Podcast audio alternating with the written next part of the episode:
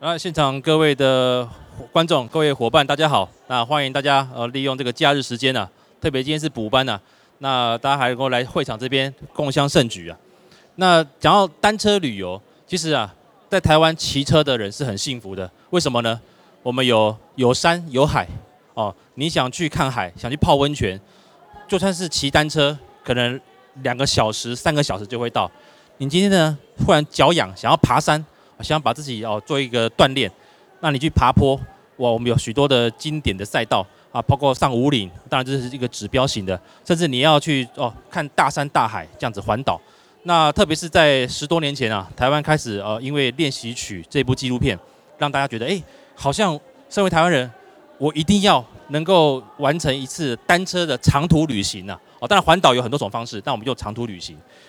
当这些哦，我们这些车友们慢慢的进阶之后，台湾的美大家都感受过了。接下来要去哪边？哎，我们去国外骑车啊！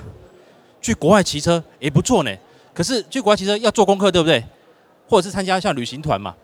所以呢，大家这几年呢、啊，特别是在应该是二零一七年之后，突然间呢，去海外骑车，许多哦线上的一些大型的旅行社，还是一些专门做运动休闲的旅行社，忽然。大家开始推出啊，从像那个接连接广岛跟四国爱媛县的岛波海道，以它为首，整个这个气氛炒起来。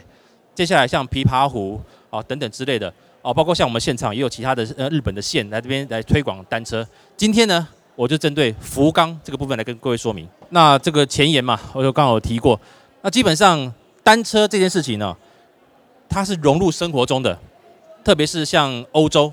那也许它气候的关系，其实欧洲他们很习惯的是骑单车去通勤。那除了环保之外，其实也是对于这个健健身啊，哦是也是一种运动。而这个文化当然在台湾也慢慢在实行。当然我们像台北市区，还有许多像台那个中南部的一些都会区，也都有像 U Bike 这种呃公共单车。所以其实蛮多的朋友，包括我自己，有时候捷运到的地方，那离我的目的地只有两一两公里，我也会选择搭呃去骑的 U Bike。所以很方便。那日本呢？它也是一个单车运动风气很盛的国家，特别是他们的交通道路品质啊，啊是一相当的不错。那像在台湾，大家知道，有时候我们的这个呃路面啊，有些状况，或者是说像我们那个驾驶人啊，特别是可能是开车族，对于那个行人或者是单车的这一个相关的一个礼让，可能还没有那么到位。当然都在进步当中了，那所以有时候我们会觉得说，诶，如果我们今天去日本，像我相信日本是台湾人很喜欢去的国家，大家去到日本的第一印象一定就是，诶，好像大家都大家都很守交通规则，基本上这个也是让我们觉得说，诶，我去日本骑车就是要享受这种感觉，特别是它又近哦，所以其实你搭飞机，哪怕是到北海道，其实五小时以内就会到。那如果你去冲绳，有大家就开玩笑啊，我去垦丁玩。我去冲绳，可能还我到冲绳的时候，我的我的开车可能还才刚到嘉义而已啊，对不对？哦，所以日本几乎是大家想去挑战海外单车旅游的首选。好，那讲到这边，单车旅游，呃，讲实在啦，日本有许多很美的路线，但是呢，它需要的是一些包装，还有一些规划。其中呢，这个的。呃，Top One 啊，几乎是大家人人想到的一个路线，就是导播海道。我刚刚提提到嘛，连接啊那广岛县的广岛县的尾道市，经过六个岛九座桥，往往南的话，它会连接到四国爱媛县的金治市。而这条路线呢，在二零一四年啊，因为像呃那个当地政府的一个推广，还有还还有它还有一个导播海道的一个赛事，可以让这个骑士们从高速公路这样子往往上骑。啊，其实是很特殊的，也蛮好玩的。那台湾的旅行团，还有些说自由行的一些社团，也都有在推广这个活动。之后呢，琵琶湖，还有像是一些像霞之浦在赤城县等等之类的这种路线，慢慢慢的起来。他们的关键是什么？在于就是说，除了旅行社的服务之外，他们的旅游资讯是很容易取得的。那有鉴于这一点，其实日本许多县市，从北海道到南部的呃九州，甚至更南的冲绳，他们慢慢的发现到，并不是每每一位的车友都会选择跟旅行团或这种套装行程，他们会渴望的是说，我想享受自由行，哦，如何打包我的车子，如何去做运送啊，购买机票，到了当地要如何再去组装，然后有一些小 trouble 要如何去排除故障，很多很多。相信这些主题哦，大家在网络搜寻呢，哎，如何开启单车旅游哦，海外单车旅游这种文章很多。那今天呢，当然针对这些细节，我不会做特别的介绍。今天我要跟各位聊聊，就是说，除了导播海盗，除了你们这些哦常常看到这些路线之外，其实九州的福冈哦，他这他在这几年呢、啊，也在努力的去推广，而且在建设他当地的一个单车的的路线。那我这次呢，在去年有机会受邀去这边踩线，那今天就来跟各位做一个分享。那这边就是第一个去日本骑车的魅力啊，当然就是第一个，呃，道路的铺设品质好，那台日往来的班机也很多啊。因为最近大家也知道，那个我相信，呃，解封之后有蛮多朋友应该会很想赶快再去日本去观光嘛。那当然最近的飞机的机票是比较贵啊。那我相信呢，在年底或明年之后，当每个机场的能量啊，包括人手哦、人力还有设备慢慢恢复之后，应该票价会比较维持呃一个稳定的。当然最近是比较高，可是往来的航班很多，所以比起你今天要去东南亚，还是比起你要去欧洲，其实去日本骑车这件事情相对的是比较容易一些哦，或者是你可以到当地再租车也不错。那再就是观光资旅游资讯的一个取得哦，这都是一个很重要的一个一个关键点。那在这边呢，我先跟各位来宣传一个活动啊，就是环九州赛。那这是哦，这个身负重任啊，福冈县希望我好好的把这个海报来介绍一下。那环九州赛是这样，大家知道它是 UCI 认证的，那今年是第一次办，它是要在待会有有奖征答，大家注意一下哈，有奖征答。二零二三年十月六号到十月九号，只有三天。哎，奇怪，三天够不够？其实跟各位报告。台湾的面积跟九州差不多的，都是三万六千多平方公里，所以其实，呃，九州它在规划的时候，它的难度是够的，它的难度是有的。那我们三月初才刚结束环台赛嘛，那其实这个环九州赛在某程程度上来讲，它又是一种接近台湾的这种感觉，有山有海也有温泉啊，所以这边呢，来跟各位来稍微介绍一下这个赛事。那这边呢是它的一个。官方的网站，那因为离比赛啊，当然还有一百九十六天呢，哦，这很贴心。那目前的网络的资讯就是日文版跟英文版。那因为它这个是还目前还不晓得有没有这个路线去开放给一般的民众报名。目前是以车队为主，所以这次呢，我这边哦，他们特地希望我们哦能够来跟可以看一下他们做的很精致的一个 promotion 的一个影片，大家参考一下。好，那个有奖征答的一个题目啊，大家注意一下。这次会有参加的这个赛事的会走的县市是福冈县、熊本县，还有大分县。哦，待会大家可以记记一下。是，然后这是大会的一个动画。那基本上呢，它整个的路线其实大家可以来看这边，它有好几站。那特别是有一个各个县市啊，他们都有他们的一个介绍。那包括这些几个重要的布景点，其实台湾人也不陌生。那只不过这些地方，其实如果你用单车来去做一个体验的话，其实是不一样的。待会我跟各位来介绍一下。当然，我们这次去踩线并不是走这个专业级的啦，我们是属于休闲的感觉。待会呢，我也会哦来跟各位分享我们去骑的一些感觉。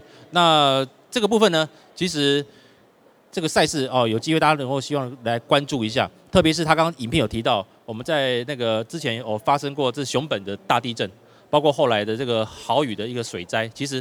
九州，它也在这五呃五六年之内也经历了蛮多哦天灾了，所以其实他们也很希望这个环环九州赛是可以让大家就是把九州人的一个热情啊，再把它凝聚起来。就像我们之前三一一的地震的时候，其实许多像运动选手都利用运动赛事，甚至像那个东北的乐天精英啊，他也是呃取得了日本第一，就是把整个。东北地区的人的一个哦，大家的士气一个民心凝聚起来哦，重新证证明他们有振作起来。那这个部分呢，我再跟各位放一个影片哈。这个是他这次哦，福冈站，福冈县的福冈站有十二个乡镇市会有这次的一个路线会经过。那我们就看一个简单的介绍。如果你要觉得去想要去日本享受到真正有种放松。有别于台北的紧张的这种情情绪、这种气氛的话，其实九州算是一个非常好的一个选择。好，那我们环九州赛的部分呢，就就要到这里。那接下来我们来继续我们的一个简报。好，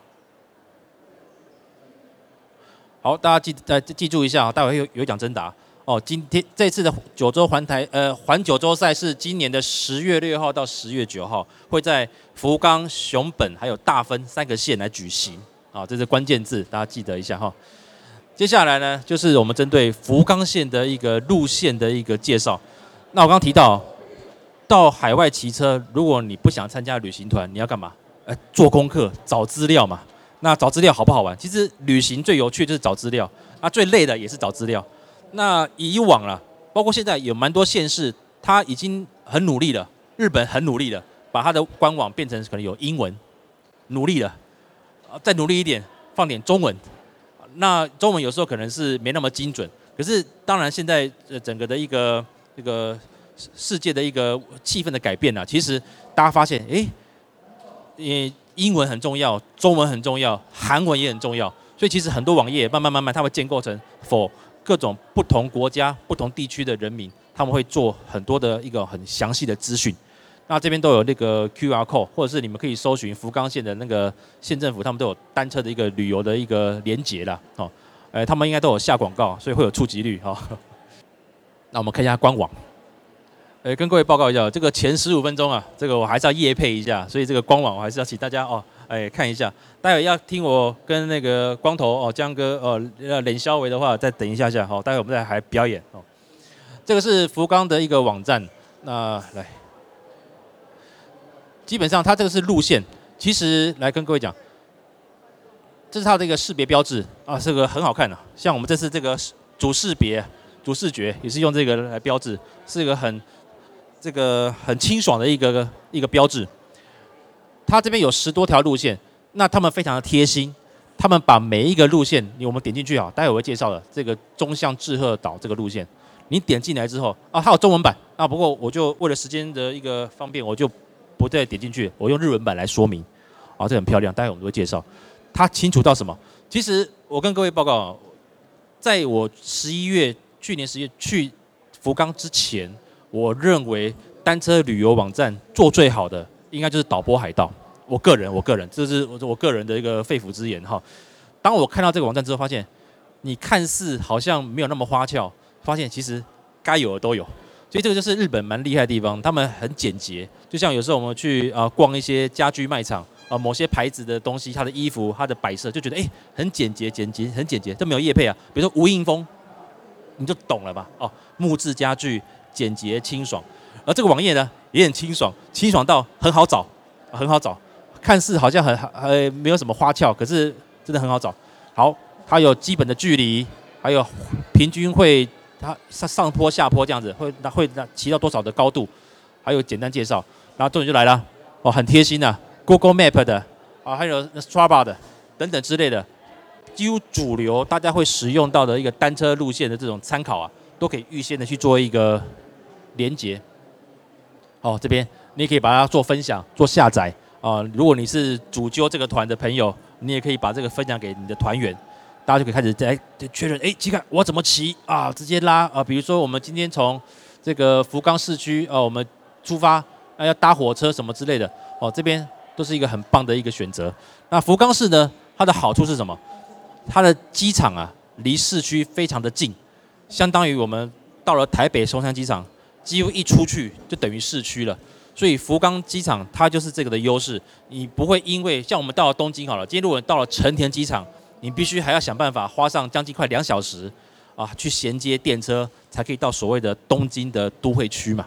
哦，所以这种感觉，所以福冈确实是一个还蛮蛮好进出的一个城市。那这是它的一个官方网站，大家可以参考一下。来，接下来我们看一下今天的正题了。那个待会里面会有几个神秘人物都有在现场哦，出现一下哦，绝对不是蔡依林的哈。这个人请到他的话，我也是三生有幸的。那这次当然很感谢福冈县政府来这个邀请我们去踩线。那这次啊，为了这次的踩线啊，我还特地减肥，想说穿车衣比较帅。所以才发现啊，刚好冬天全程穿外套哦，所以我的那个呃健美的身材就看不到了。所以我就自暴自弃啊，所以现在恢复一下我的哦，要点有点肉哈。那接下来我们再开始看一些照片。这次呢，这是由我们的这个福冈县厅的这个大川内先生来带领我们来骑这几次的路线。呃，本人在现场啊，请大家来挥手一下。哦，谢谢谢谢。他是专程，他就是为了这一天来出差啊，是很很感动啊。其实他他他要盯着我有没有做事的啊，开玩笑开玩笑。OK，那今天呢、啊，我们这个是第一天，我们从福冈的市区出发。那当然，我们一开始哈、哦、是来这张照片有什么东西呢？哎呀，厉害厉害！一兰拉面，这随手拍了。这是一兰拉面在九州的总店哦，本店啊，本店哦。大家有机会可以来。待会我要跟各位聊一下那个福冈的夜生活啊，不是泡泡浴哦哦，呃，这是流量密码啊，可是不是我们哦，我知道泡泡浴是流量密码，可是我们不是，我们带大家去怎么去吃宵夜哦。那一路骑了，当然那天是那个清晨，那我们经过公园，基本上日本人他们对于骑车这件事情呢。他们是有他们的一个礼仪呀，就像好了，这这这不是笑话。他们规定单车一定要有铃铛，可是又规定不能够乱用铃铛。看到行人，有时候我们我讲实在，有时候我们在路上走路啊，可能后面有个 U bike 骑过来，他就一直按按铃铛，其实是提醒前面行人注意的。可是日本不是，即使行人挡到他的路线，比如说那单车道，他还是会就停下来，等你们慢慢的离开，他并不会。马上按铃铛把你赶走。那按铃铛的用意在于是说，紧急状况的时候，比如说像我们车队移动，如果后面有什么状况，按一下，我们就知道说，哎，后面也许有一些事情发生，需要我们停留，或者是一些紧急状况。总之呢，在市区里面，其实他们很注重一些，包括在公园，你可能他有规定，你不能骑车，那你可能就要用牵的，等等之类的。那所以这个地方，大家就是如果有机会去自由行的话，有些相关的礼仪还是要稍微留意一下。这边呢，我们当天是从这边哦搭船哦，从福冈的港口到志贺岛。其实志贺岛这个地方啊，它算是一个跟那个陆地是连接的一种分支出来的。它跟高雄的旗津不一样，可是呢，志贺岛它是有个很小的路是可以连接的，所以它有火车。其实所以呢，你们可以选择搭渡轮，也可以选择搭火车，都可以到那个志贺岛。那我们这次选择的就是搭船嘛，因为搭船我们才有很多素材可以宣传。那这个又是他，这个待会这个请本人来说明一下，这个他在取景呢，这个基本上哦，一上了这个渡轮，大家就很开心。我们运气很好，第一天天气非常之好啊，哦，所以所以所以这个照片都很好看。但人帅是主要的原因呢。嗯，那上了这个渡轮之后呢，那个工作人员会很贴心的帮我们所有的车子。用那个那个弹力的绳子去绑住，所以其实它的材质也不会去伤到你的那个心爱的车子。那这次我们是在当地租车，不过我之前根据我带团的经验，我一直很建议各位，除非是很长途的挑战，否则的话，我都建议大家还是能够在日本租车。第一个，你的行李的，现在很多航空公司它都规定嘛，比如看你买的舱等，一般都是一件就是二十三公斤。两件合并还不行哦。疫情前我们哎没有啊，我买我三件行李二十三公斤就好了。没有，现在很规定，它会票会写哦。你这个票就只能是一个行李二十三公斤，哪怕是两个行李只有十公斤不行啊，请加钱。甚至是有时候带那个运动器材，单车哦，特别你的你有吸车箱，都会被特别加价。所以大家一定要注意，因为我这几个月有蛮多的一些哦粉丝，他们会透过信箱来跟我们询问说该怎么办，因为他们。无法掌握航空公司的一些，哎，这个这个，哎，花莲冯迪所出来了，这个待会介绍到你了。OK，那个我来回应一下那个昨天最新的消息。呃，我们昨天有一位现场有位来宾，他带了一台 Brompton，然后去日本。Brompton，您你们应该知道那个它的体积已经算是折叠车里面最小的了。他连 Brompton 的那个折叠以后的尺寸带到日本去。都被加价了，因为整个那个疫情以后的那个登机的规则有一些调整，而且他说这件事情是很普遍的事情，所以说你可以想象一下，那个从现在以后我们要带自己的脚踏车出国，可能都跟疫情前的那个条件会有些出入。好，所以这件事情也可以分享给各位，让各位去思考一下，呃，到底有没有必要那个带自己的车去国外骑车这件事情。啊，感谢分享了。其实每一次行李要如何装、如何带，确实是一个蛮让人头痛的事情。那有时候这样这样好了，如果是 LCC 像联航，它直接摆明就写运动器材直接加价，它跟你一件二三公斤没关系。有些人说，哎，我哎塞，我这炸几箱，我内衣裤全部丢里面，行不行？不行，因为它可能算是巨大行李。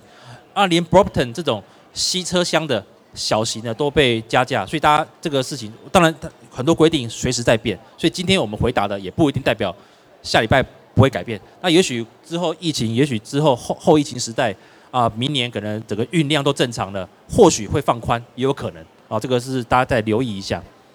否否则的话，你在到了现场才会发现要加价，有时候那个心情呢，可能就会比较不好。那我们自从这个搭船之后啊，这个。他需要购买的是你的乘船券，还有你的自行车的券，哦，这就是一个经验，大家可以看一下。上船之后，当然我们就看一下这整个的，呃，稍微我们那个船舱的一个字，它就是一个一般的渡轮呐。不过因为它短程，大概单趟大概二十分钟以内，那因为我们是第一班船，其实那时候还没有什么乘客。呃，很干净，很干净。想当年我们搭船去那个澎湖当兵的时候，哇，那个船啊，墙壁都写着，呃，想着爱人啊，想回家啊，开玩笑，这个船很干净。其实大家去日本有时候觉得，哎，很舒服，就是他们的，包括像公共厕所，还是像一些公共的交通运输，其实他们的整个的整洁度啦，是非常的棒。好，那这个那一天，其实我想到一件事情，就是我在出国之前，其实我对那个福冈是完全没有概念的。然后等到我到了现场以后，我记得那个 Sam 跟我讲说，这个港啊是他们呃呃福冈的人跟韩国人一个很重要的一个交流的那个那个对对港的那个港口嘛，对不对？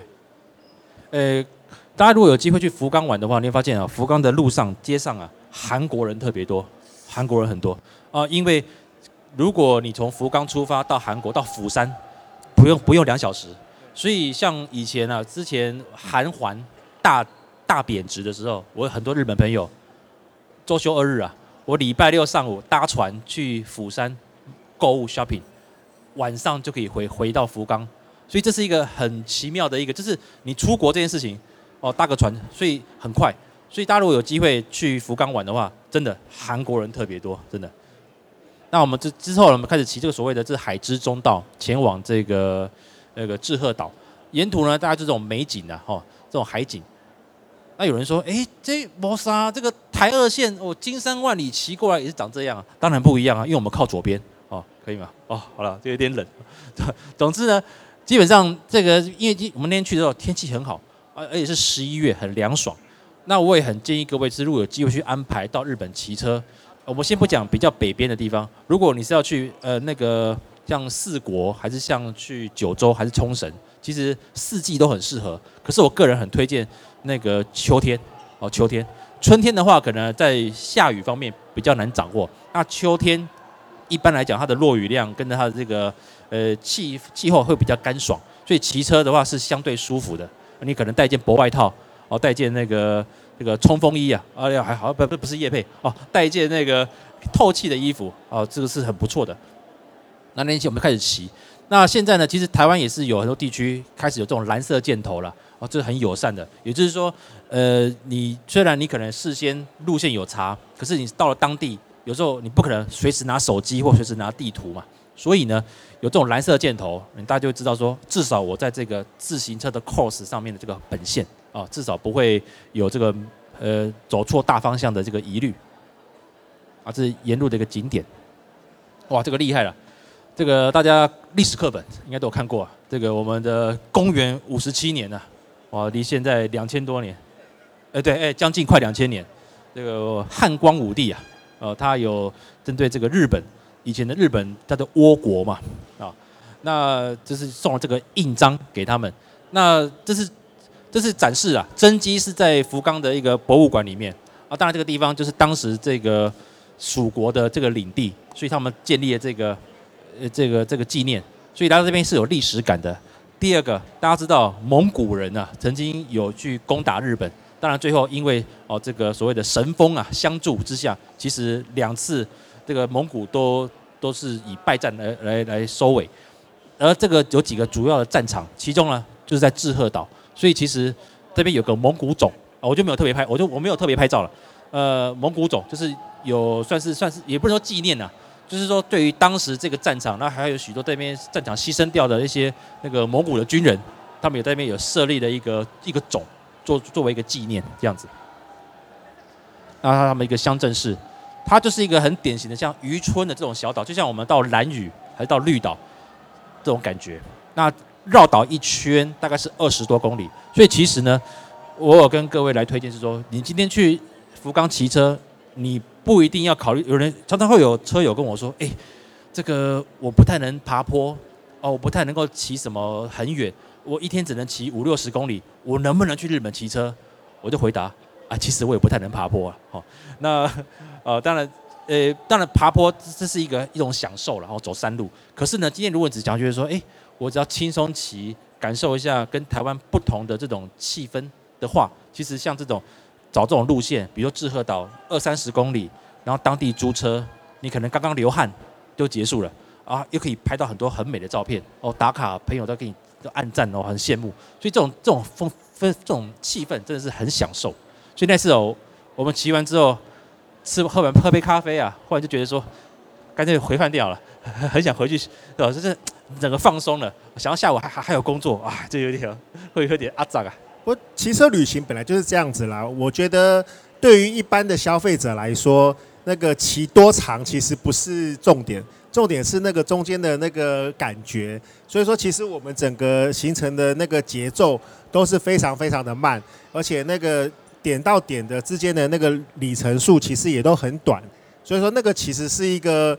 甚至是我觉得亲子同行都可以很适合的一个一个路线，这样。没错，这也是出去玩啊，最重要是团友啊，跟他出去也真的超好玩的，是 吧？呃，大家一路大家冷笑为哈，这个很很好玩，然后拍照，啊，那一样这是沿路的一个风景，基本上就是一条主线道了，就是就像我们去绿岛还是去小琉球玩一样，就一条，基本上，哎，它也也是有也有往山上走的，不过当然。主要环岛就是一条路，所以其实是不会迷路的。那唯一就是在岛的的西南边会有一个爬坡啊，这个 Q 扣百这个勾配啊，这个扣百那个就是指有那个它的坡度啊。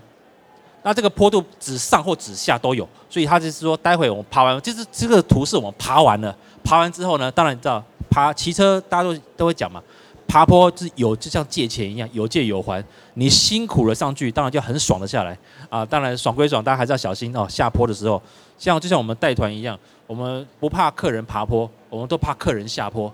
有时候下坡可能距离没抓好，还是你的前后刹车哦。因为毕竟单车不不像汽车有 ABS，你到时候前后的刹车不平均，就有可能发生一些翻车的一个状况。所以大家如果有机会，哦，到这种比较长下坡的地方，一定要留意你的刹车力道的分配，特别是碟刹的话，也要小心。那一样，这是这种风景。那这边呢是这个在刚刚看到那个那个金印的那个地方，那边有一个咖啡馆，而这个咖啡馆呢很特别哦，哦，真的是很文青风啊。我们在那边至少拍了快一百多一百多张照片，回去一看，哎呀，这个一群老男人我这里全删了。OK，好，啊，这边他有。租车的一个服务，待会有有外观的照片可以给各位看。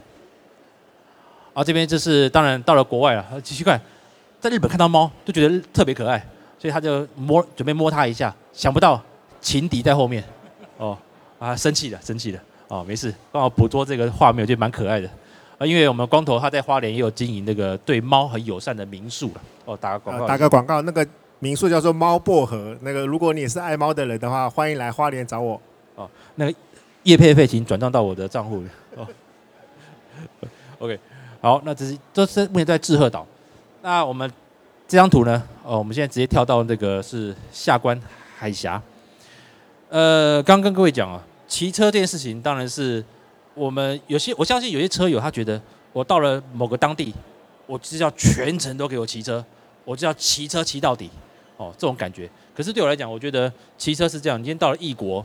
其实，如果你能够转换心情，包括搭渡轮，包括搭火车，其实都是一种很不一样的体验。那这次呢，我们当然是利用了这个火车，我们到了这个下关海峡。那大家知道这个，哦，我们有个海底隧道可以走到对面到山口县，而那边呢，就是当时当年那个马关条约啊，那个李鸿章在签这个马关条约的一个地方。当然，这个它也算是一个观光景点了。啊，这次我们没有过去，只是说大家有机会，如果骑车的话，也可以安排来这个北边这边来走一走，有不一样的一个历史气息。哇，这个照片的顺序我可能那个有点不一样。那这边呢，他光头是我看过唯一一个去这个太宰府的星巴星巴克只拍照不喝咖啡的人。啊，这是他。哦，这边就是大家很有名的太宰府的星巴克。那它的那个装置啊，那个木头很多。那个建筑师叫做什么？诶，很有名。啊，算了，那个。对，忽然忘，忽然想不起来。好，这个因为刚刚的顺序有跳掉，我们再度回到了志贺岛。基本上，它这边还有几个公园，那这还有水族馆，所以呢，其实是非常的适合来，就是说。呃，我我有这样规划过，亲子的话，其实爸爸妈妈还是说比较不想骑车的这家人，其实可以在这个公园里面来做一个参观。那其他的人就可以做环岛的一个行程。啊，这是公园里面，这边的话是车子是不进来的，所以其实也是很舒服。那这边呢，是我们在下午之后，我们往这个阿西亚这个地方前进，一样沿着海岸线来骑。那这边的话，它的路况当然，因为我们是秋天去，所以其实草是比较枯黄的。那日本人表示说，如果今天是春天来的话，这个比较会有绿意盎然的感觉。那这边的话就是单车的专用道路，哦，专用道路。那这条道路呢，其实呃，它在每个地方都有设这种那个车挡，哦，避免像那个基本上汽车是不会进来的。那日本其实要看到摩托车的几率也没那么高。所以基本上，大家都在经过这种地方的时候，还是要留意这种车挡，大家这种这种感觉。啊，这是他们这个题外的一个一个路线。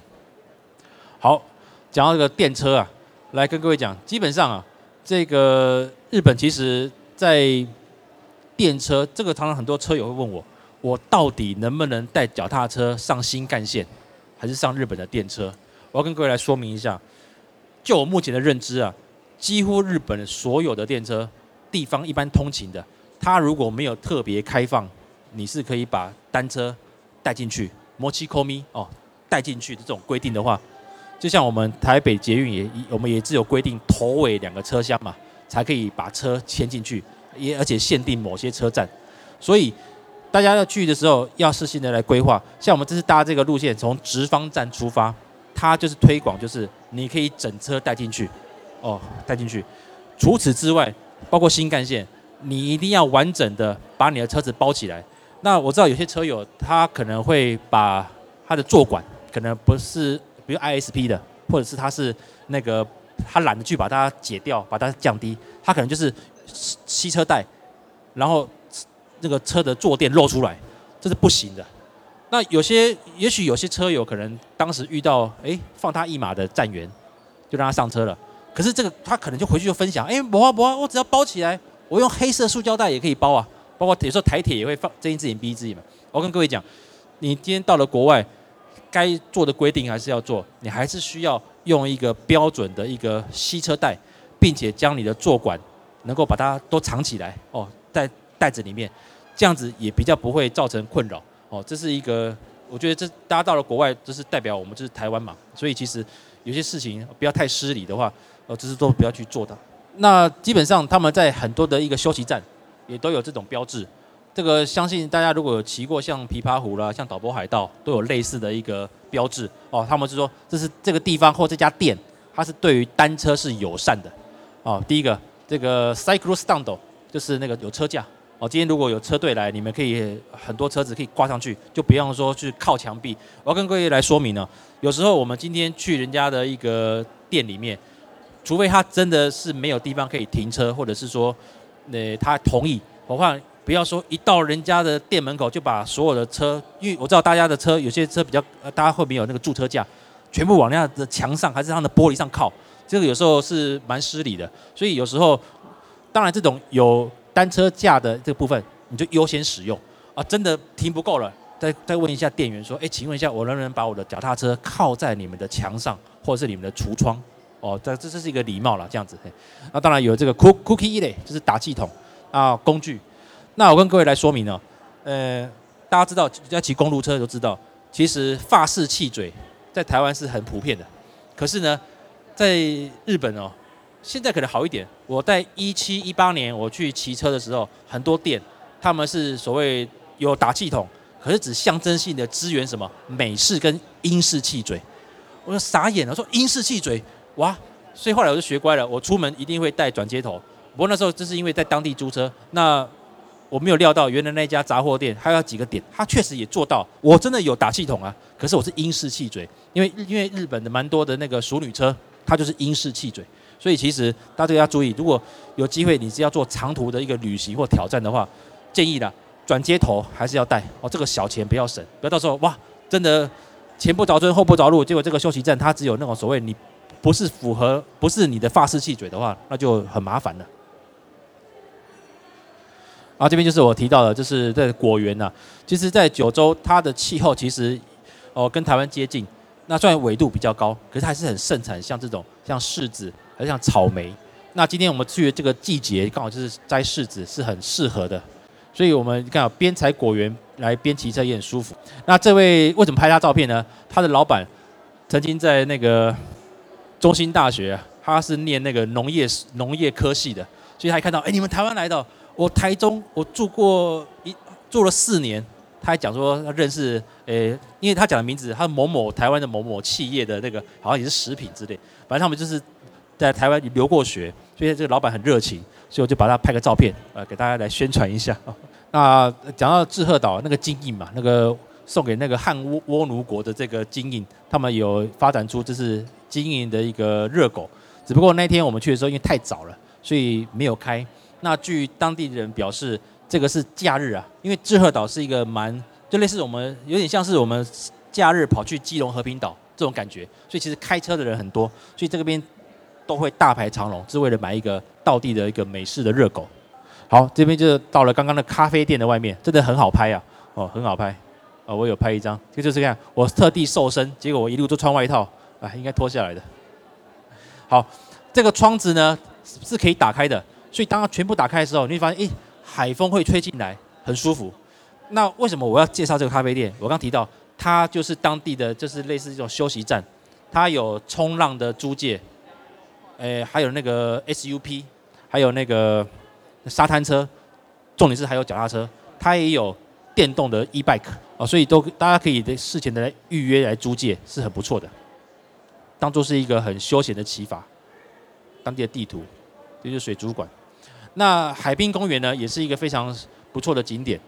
那我们进去之后呢，呃，大家这种感觉。所以那这个路线它没有什么爬坡，所以其实如果你今天只是想呃不也不想流汗，只想骑个五公里甚至三公里，其实你们也可以选择搭电车到志贺岛的海之中道这个站，然后再来这个公园。那骑完之后呢，也可以去逛他们的水族馆，都是相当不错的。这个简单玩这样。那这里面呢，有很多的一个挑战，就是这个蛮那天当然我们没有时间，他们是有点类似那种挑战者啦，就是你买票进去之后玩到饱啊，有各个设施你可以一关一关做挑战，啊，那种冒险王那种挑战。那当然它有比较适合大人，那这个是非常好玩的。我们去的时候那天已经有一些有几组人在玩，那至于因为我们是工作了，所以是没有机会。不过。我有跟我老婆说，下次我一定要来这边重游一下。哎，这个我们在现场看的时候很震撼，那至少是四五层楼高的那个一个装置，然后上面有很多闯关的那个关卡。那我一直在想说，为什么这件事情在台湾没有看过？后来我觉得可能的答案是，我觉得我们台湾对于这样子的安全的疑虑，我觉得大家的接受度应该是比较不高的。所以说。呃，日本人做到这些事情了，我觉得也许我们也可以思考一下，那个在台湾的某一些景点有没有可能做到这样子的那个结构？我觉得那个吸引力对我来说是很大的啦。嗯，确实的，就是说基本上，呃，包括我自己的，我们为人父母，有时候台湾就会有一个父母会有一个想法，就是那个危险，那个不要做啊，那个会摔倒，那个不要做。其实有时候往往会扼杀掉这个小孩子的一些发展性啊。哎，好像离题了，对不对？好，没有看到这个设施，忽然很感慨这样。我我举个例子好了，像这个地方，这个平台走出来啊，它是一个独木桥，然后你要去敲这个钟，当然，它我相信这个中间会有一些确保的那个绳索啊。但是你可以想想，像那个如果去去挑战这一个关卡的话，那个会有多刺激？我是不敢玩啦，但是我觉得一定有很多人会觉得那个是一个终身难忘的事情。而且到了上面以后，这个整个 view 视野是三百六十度的，那是非常漂亮的那个一个景。所以这个装置我看到的时候，我真的觉得哇，好酷哦，有这个东西耶。对，所以就是海滨公园呐，就是说它这边往那个东边的话，可以看到整个远眺到整个福冈市区，连那个福冈的巨蛋哦，这是那个软体银行银那个软体银行的那个球队的主场都可以看到，很壮观。那当然它还有露营区啦。好，那这边就是中相大社，它是世界遗产。那我大概来简单的看一下。那当然这个途中我们有经过许多的一个单车道，基本上除了落叶之外。它都维持得很好，并不会像说台湾有些县市，可能它象征性做了单车专用道，可是可能年久失修哦之类的。可是，在日本，我们至少我们这样骑，哦是还没有遇过这种状况。那这个冈横町呢，它是这个北斗七星，是一个非常漂亮的海岸线旁边的一个休息站，多漂亮呢？哦，哎这个做个比例尺，这是他们让你驾脚踏车的，你的前轮可以摆进去。很可爱，很这种巧思啊！这是休息区，你看这边看很美的海岸线，这个很厉害。这我们光拍照也拍很久。它是直接把车子架上去之后，你可以做一个架上去之后，你可以往墙上那边推，所以很轻松的就可以把车子住好。那这个会是一个轴心，所以说你的车子架上去以后可以往左边摆，也可以往右边摆。那如果你同时停很多架的时候，它就不会挡到这个地面的这个空间。哎，这是很棒的巧思啊！啊，就是我们在骑车，这这已经是下午大概三点多了，因为那时候是秋天，所以比较枯黄，否则的话，其实绿意盎然的会更漂亮。好了，那个时间关系，我们最后再快快分享一下，这个到了福冈啊，要干什么？大家晚上的夜生活啊，大概夜生活当然有许多了。那我们当然是这个轻，我们是比较那个正经路线的，一定要 一定要出来的。福冈最有名什么？它的那个路边摊呐，哦，罗宾达，可是是蛮贵的哦。啊，它不像我们那是属于那么平民。可是呢，基本上大家去了福冈市区，一定会想要来享受一下，去感受一下他们的屋台文化。那屋台啊，他们是他们他们的夜市。那除了像天神地区这种一整排河岸呃河堤上的这种一整排，我相信很多 YouTuber 还是什么一些节目都有介绍过。那边是一个聚落，那是一个方式。那有时候在路上的某些小店，它也会。这特许的，是特许的，所以它是合法的，可以在这边摆摊子。当然来个啤酒，哇，再一碗拉面，啊，再几个三五好友一起吃，然后挑几个关那个那个おでん哦，就是那个甜不辣おでん，然后再来个鸡蛋，哇，现在看到鸡蛋会很会很很莫名的兴奋的哈。哦，那次只吃了一颗，应该多吃几颗，哦，很入味，很入味。OK，好，那在这种感觉，那哎，这是在这个。我们住的饭店附近就这么一家，刚好是我们，其实它是客满的，只是刚好我们站起来 离要离开前，我拍了这个照片，啊叫鬼多郎。好，那这是最后来我们来一个这个神社，就是那个我刚讲的那个福宇的道和神社，它这边总共有九十多根，所以从下往上走上来，哦绝对是很壮观的，而且很好拍照。那接下来我们来做一个有奖征答了，这边有一个小礼物，就是很精美的。环保袋，还有这个单车地图哦。对，环保袋很重要。下次如果大家还没去日本的话，大家务必注意，日本已经全面超商什么的，全面已经要塑胶袋要收钱。所以建议大家如果去日本玩的话，带一个小环保袋，晚上去超商去买啤酒的时候，至少就是环保了啊，也可以省一个一点零钱。以上呢就是我们今天的一个分享了。那感谢各位的一个聆听。那这边呢，现场还有笔跟贴纸。那有任何对日本有任何单车有旅游有一些疑问，还是如何操作的话，我待会都在现场，我们可以聊聊天，喝杯咖啡这样子。